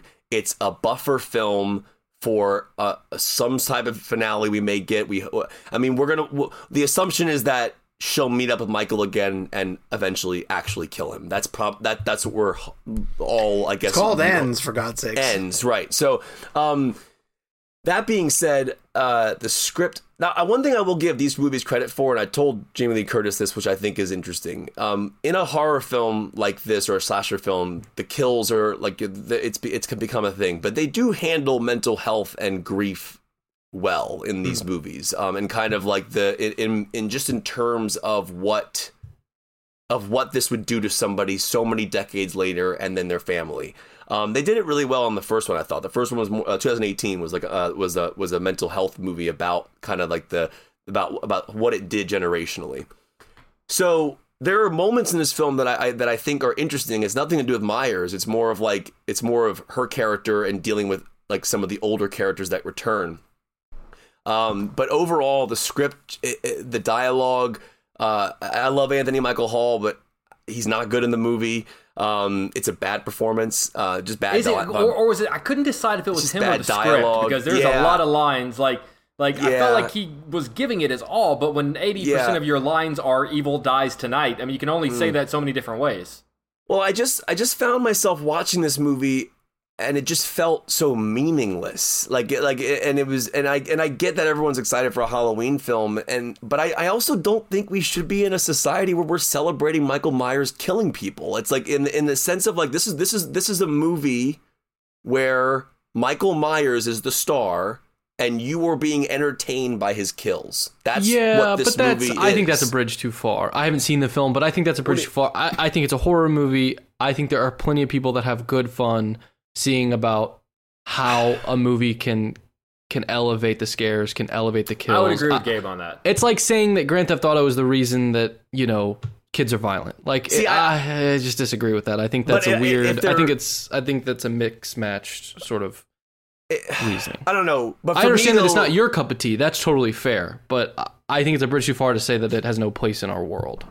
I mean, dude, you, I mean, because earlier I'll, I'll, you were talking about how cool it was to see Johnny Depp sucked into the bed and the blood coming out of it. Right, but like, but, but see, to me, back then, even with the '78 Halloween, what five people die in that film, and now the death counts sure. are, are, are doubled and tripled. And I'm not saying, l- listen, I, I get I get where we are. Listen, I was first in line to see Saw when I was in college because I was I couldn't wait to see what the heck they were going to do with this. And then of course you get addicted to this stuff. It's like that that becomes the entertainment value. Um, the kills in the 2018 film, I felt were more substance and story related, and the kills in this one just feel like a game for I mean, Michael that's, that's, to play. That's Thirty years and, of horror sequels, though. Like, well, let me, I get it. Like, yeah. Let me let me add a different perspective. Um, because I think that these movies should be made for an audience who doesn't care about the stories of the characters. Um, we were talking earlier about the teenagers are the ones who are coming out to the movie theater, right? Sure. Um, so I watched this movie first uh, in preparation for the junket, and I was on the same page with you guys. I thought it was. Uh, I understand what they're trying to say about. I was really disappointed that the three main lead female characters who were so important to the first movie are completely sidelined in this movie. Like, there's just nothing for them to do. They're yep. largely in a hospital, um, and they're every once in a while talking about what happened the night before. But it's the the the baton has been passed to all these townsfolk who, like you guys, I didn't I didn't invest in. I didn't care who they were. the night after I watched it in preparation for the junket, my um, uh, PJ wanted to watch it with a bunch of his friends, and my screener link still worked, and so I said, "Sure, throw it on the TV downstairs," and they loved it because they don't care about the backstory of yeah, but who Laurie Strode is, and they tell people care. what they were doing during it, though.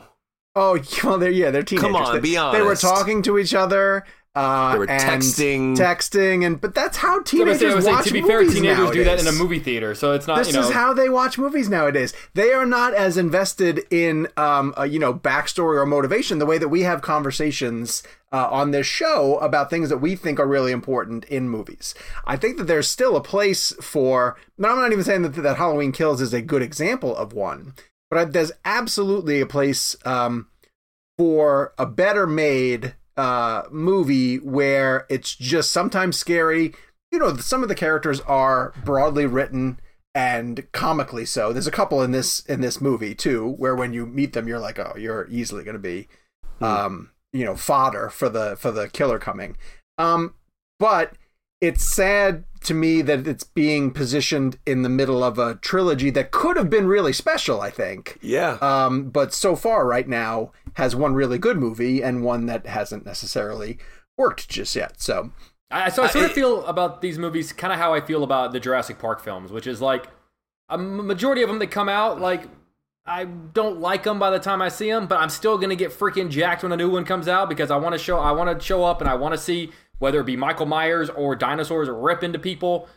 I'm there for it every time, and and even if I'm disappointed walking out, I still just want the spectacle of it happening in front of my eyeballs. And even though I didn't like Halloween Kills, bet your ass I'll be there for Halloween Ends, and even though I didn't like uh, Fallen Kingdom, you bet your ass I'll be there for Dominion. Like I'm, it's just a matter of like just seeing it again, just literally seeing it. I just want to see. Well, it. that's kind of that's that's kind of what these studios are betting on with all these franchises, right? Yeah, like right. the ones that aren't maybe as meticulous as Marvel are going like, yeah, we don't really need it to be good, we just need it to be exciting. Yeah. we need But it to give me exist. Give me Malignant, you know, over Oh, another Halloween movie because at least it's trying something different. Yeah, but I think that's something the industry has always battled with. Like, For sure. I think they've always battled with of what's the big commercial thing that we can flash in front of people's eyes that they're familiar with versus the exciting new thing that that that might have a chance to be one of those down the to, line. to Gabe's to Gabe's point though, I mean, yes, uh, I will say as I get older, there's something about um, unnecessary violence that is start just started to struck struck strike me differently in a different way, and I and I um because I I'm not I was one of those people who would go to those movies as I mentioned, um but like for example, I just finished watching Squid Game on Netflix. Um, I'm only I'm only in, I'm only through the first episode. It's it's good. so well, all right. I, I'm not going to get into anything, but Sure. the, talking about violence and and and and the way violence is used in a story. Mm. Um, that show is so brutal that after episode six, I had to stop and like give myself a break. Um, but the difference between Squid Game and Halloween Kills and the deaths in Squid Game are way more brutal, way more violent, way more people die. Is that there was substance, good characters, good story, and that's why I kept watching it. It didn't feel like I was unnecessarily watching people die for no reason. Sure, sure, sure. So when I'm watching the Halloween Kills film, I'm just like, he's walking into someone's house. I'm like, I, it, it just emotionally doesn't. I need something there for that. I will say this, and this is the last thing I'll say on this, and then we'll go. Then we'll move on to the blend game and the review. There's a there's a scene in this movie in Halloween Kills that is amazing. Um, all I will tell you is it deals with Kyle Richards and a swing set and a, uh, on a on a playground.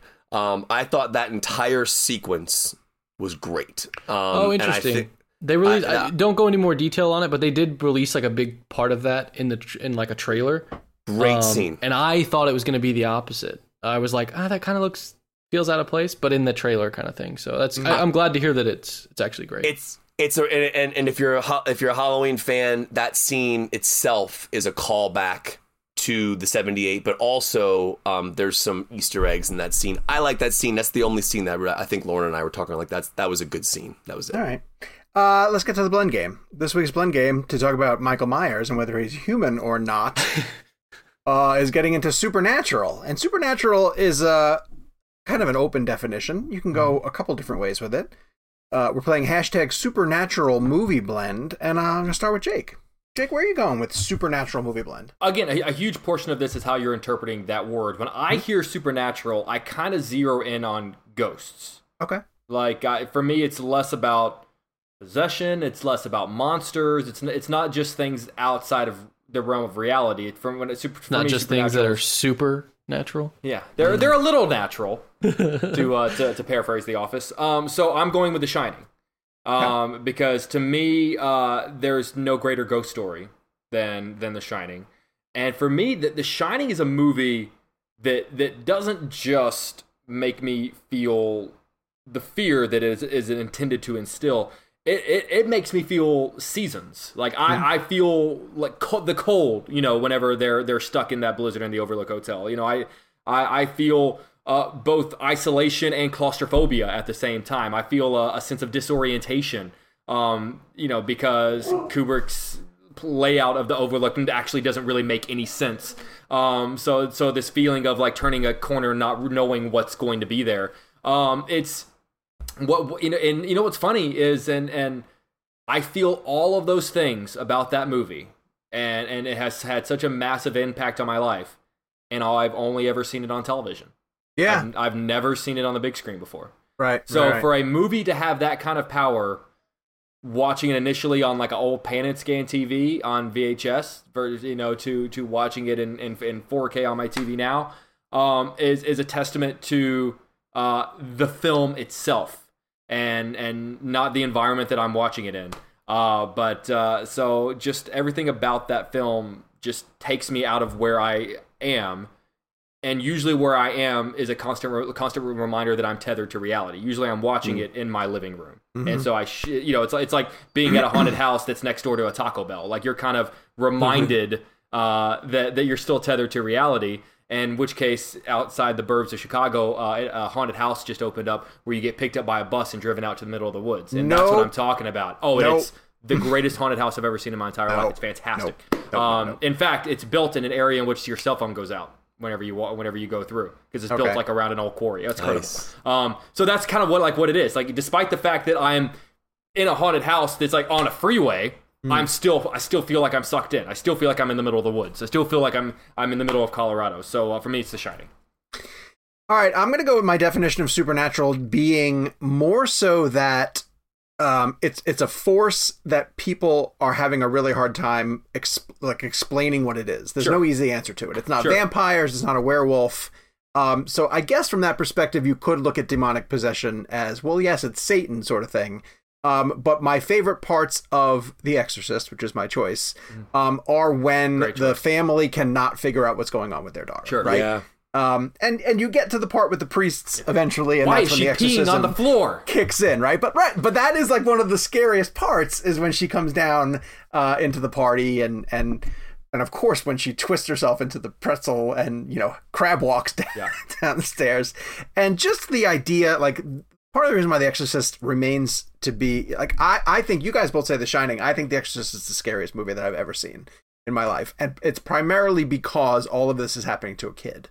Uh, and the you know you're powerless from, and this is way before I even became a parent. Like as, the the the mother uh, is so powerless to help her child, um, and the things that they did you know, you can gloss over like, oh, this girl's, you know, having a hard time. Um, but with The Exorcist, they like turned it up to eleven, you know, yeah. of just like the horrific things that they did to this girl and and made her do. Um, to so that was a great part of the conversation that we had with the guys who did uh Don't Breathe too about the crucifix and how scarring that was to them. So um, I love those elements of because even in Insidious, horror movies like that to me are so much more interesting until the answer is given you know? I love that element of what what might it be? Um and even i mentioned malignant. Malignant is really more interesting to me until we are told what it is. Mm. and then malignant is cool because once we do know what it is that's when james wan is just like high gear you know but I love the tantalizing, you know, where you're throwing out guesses and trying to figure out what it is. And so, um, you know, in looking at them, uh, I, I ended up going with The Exorcist. So, Kev, how do you define supernatural, and where did you go? I I, I went Ghostbusters. Um, hey! just hey, and, nice. and uh, I'll go ahead and plug that we have uh, Ivan Reitman and Jason Reitman coming up on our show in a couple of weeks uh, for Afterlife. Um, there's something Ivan or was it Jason or Ivan who I can't remember, it was no it was Jason who said it in the interview about Steven Spielberg leaning over to him oh, yeah. um, and saying like the library scene is one of the great top 10 scares of all time. Um, Ghostbusters is is a horror film. like like there that movie is terrifying. Um, if you look back on it um, in terms of what was going on with those characters like and Sigourney Weaver's characters and the gar- the gargoyles, the dogs, the eyes. Um, what's interesting about that film to me is that that is like the definition of supernatural. Like like is like th- them getting to the hotel and and, uh, and trying to figure out what this what's going on, what Slimer is, and like figuring out the technology and trying to capture the ghost and like there's just something so special and unique about that. Um, but at the same time it's such an immersive story that you're you're you're in it. It's like that's the world. Like the Ghostbusters, it's like we can look back on it now and go, "Oh, that was fun for childhood nostalgia." It's a great film. Like Yeah. it's a really good movie that is well executed, and it could have been goofy. I mean, think about it: uh, four guys with these massive packs on their backs firing uh, hand drawn animated proton beams at these ghosts, and like like how that even would even work. Um, comes down to having a great director and having a great storyteller, but also having great actors. Um, and I think that's the beauty of Ghostbusters is like there's that there's like this there's this feeling when you have watching Ghostbusters that like there's a sense of uh, when I watch it I feel the supernatural sense the whole movie. Um, I feel like I feel like wind going by me. Like I like there's something in a room at every moment. Um, and like the score, the music, um, just the way like the goo will drip down from like uh the library cards or whatever. Um, uh, there's just something It's all about practical. it. It's practical It's effects. so interesting. Um, but it was uh, Ghostbusters is like. It, it, it, I I think it's a scarier film than we give it credit for. To be honest with you, I think it's actually a really scary film. Um, but I think as kids, it was fun because it was the proton pack stuff. But that was like my introduction into like my fascination with supernatural elements in films. Like I just really felt like that movie was special in that sense, and I think uh, to this day that's my favorite one. That's the one I go to. in doing a lot of research um, for our Reitman interview, uh, I watched a, a bunch of old interviews with Ivan where he talked about Ghostbusters during the 1980s being the the Ronald Reagan era and how it was significant because the villain of the film was more um, the Environmental Protection Agency. And how the EPA wanted to shut the Ghostbusters Oh, I down- can't do this shut the Ghostbusters down. What's that? I can't do this like who's the real villain conversation with Oh no two. no no no! I'm just no no. There was definitely ghosts and villains, but you know there was that character Yes. Walter Peck, you Yeah. know, and he was the one The who was word you guys are looking for is antagonist. There can be- be Thank you. several people who antagonize our Thank you. He was an antagonist.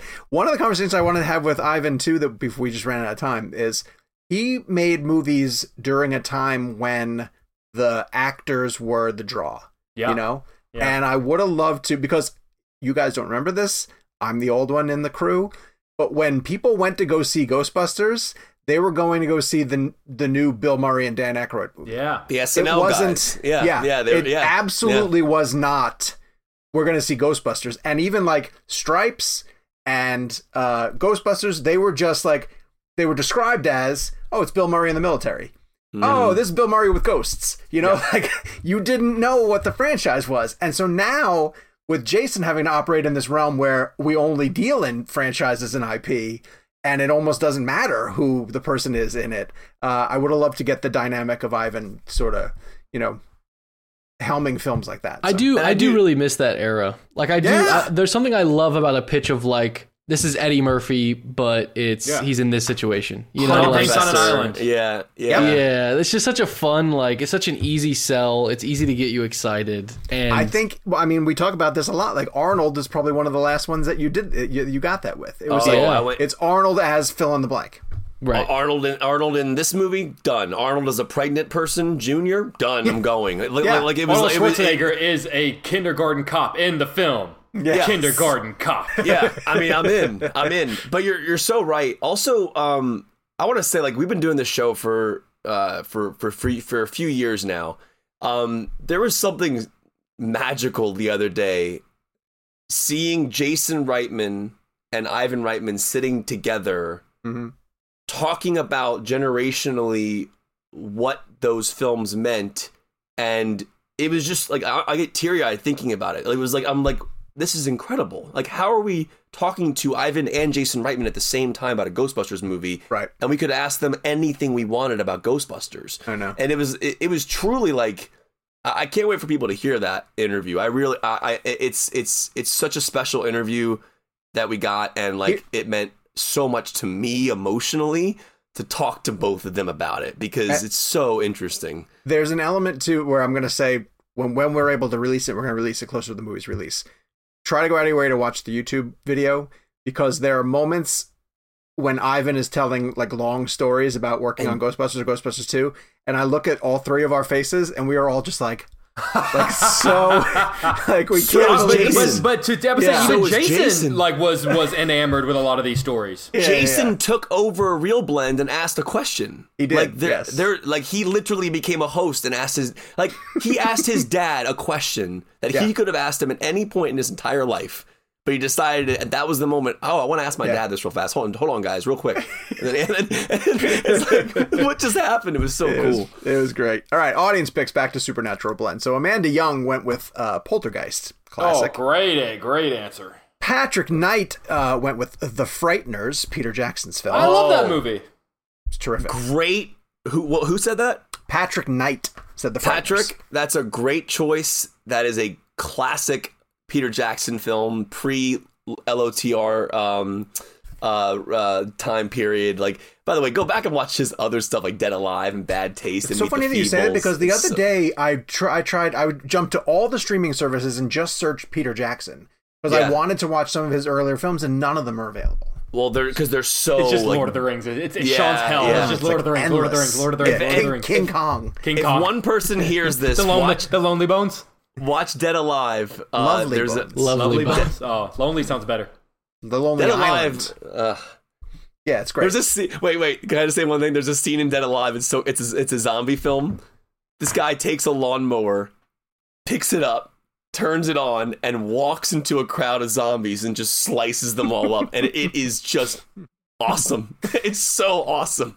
uh, speaking of awesome uh, ways to get rid of somebody, Christian Hestus went with uh, Hereditary. E- easily one of the most shocking scenes I've ever seen in my entire life. Uh, you all know what, which one I'm talking about. It involves a pole. Uh, William says, What Lies Beneath? And Eric Carter said, Doctor Sleep. It's a masterpiece. Um, I listen, anything Flanagan, obviously. I think Flanagan deals in the supernatural. I think we could all uh, obviously talk about Hill House or Bly Manor or the brilliant Midnight Mass. What Oh, Lies Midnight Beneath? is- what Lies Un- Beneath is a really good one as well. too. Underrated Zemeckis, by the way. That is terrific. Uh, for next week. Oh, Jesus, Gabe. You gotta be kidding me. Hey, the time has come. It's unavoidable. It's uh, go on to social media and use hashtag Denis Villeneuve. Oh, Denis, hashtag Denis Villeneuve Gabe. blend. I know. that's not fair, Gabe. Are you gonna also- can we- yeah, that's, that's not really that's not really a nice thing to do. I No. mean, I mean, 'Cause I can't. How do you pick? How do you do? Yeah, All right. Uh, so let us know your picks on social media or via email at realblend at cinemablend.com. That's going to be an interesting, interesting conversation. And we're gonna Uh, have Denis Villeneuve on our show next week. as Yes, a sir. Guest, as a guest Can on we- the show. That's insane. And it, it happened. And I was like, hashtag it happened. It happened a long time ago. I can't believe Dune's not out yet. I'm when we dumbfounded. finished when we finished that interview, Sean said like and uh, he's so right. It was like a religious experience. Like It really this was. like it was if when you see Dune, even if you haven't seen Dune and you hear the interview, it's you're hearing from a one of the greatest to ever Which do it. An ever. update for an update for anyone who cares because I've been giving you guys crap about seeing it. I'm finally seeing it tomorrow morning. Yay! Yeah, cannot and out of all of us, Gabe is the biggest Dune fan, and Gabe has been so. Gabe's excitement for Dune is kind of aside from the Denis element was was was one of the big reasons why I was excited to see it too. Um, I I, I when we do our show next week, I want Gabe to spend a good Yeah, yeah, we'll- section we'll chat about it. reviewing We'll chat it. it. I want I want I want because because he he is he knows the book so well. So we're finally at the point where Gabe can say he's watching it soon. Dune. But spelled U N E. Jesus. That was more of a it was more of a written joke that you had yeah, there. probably. All right. Uh, the review this week comes from Michael Joseph, uh, who writes Hi, gents. I've been considering writing a review for a while now, and I finally decided to pull the trigger, so here goes. What sets the Real Blend podcast apart from other film related podcasts is the sense of genuine love, respect, and camaraderie between the hosts. Mm. Should see us out. should see us outside of the show. Uh, no, I'm only kidding. I should step back a bit and admit that I listen to a ton of film related podcasts. Working from home these days can be lonely, so I always have a podcast playing in the background for company. While some of these podcasts have been around for longer, or are perhaps an offshoot of a larger concern, the only one I find myself coming back to repeatedly, even once I have finished an episode, is Real Blend. I put this down to the friendship and palpable love of film that comes through from the hosts. Basically, I just like to hear these dudes shooting the shit about their mutual passion. I have to be honest and admit that I don't always agree with them. That's not a surprise. Uh, hell, I sometimes find myself shouting a correction or a contrary opinion at my Alexa device like a crazy person. Listening to Sean, Jake, Kevin, and Gabe geek out about a piece of news or get into the minutia of box office numbers really feels like I'm hanging out with my own buddies or at least folks that I can get behind. There is something uh, to be said for there's also something else to be said for positive energy and i find the show refreshing in that it is never mean spirited there is no joy in taking apart a bad film i mean sure sometimes a film is bad and it can be increasingly fun ripping it apart but there's that's not the agenda of the show it feels like the guys want to like every film and that's unique in an age of cynicism and sarcasm basically what i'm saying is Real Blend is the Ted Lasso of podcasts. I put that on social media uh, after I read that because that is just one of the best compliments you could ever give us. Uh, he goes on to say, in all seriousness, I continue listening to Real Blend not just because the interview questions are incredibly well reasoned and thought out, not just because it speaks to my passion, but because it is a truly wonderful feeling to know that you are that there are people out there in the world who you just know in your soul are part of your tribe. Uh, basically, what I'm getting at is which one of you wants to adopt me?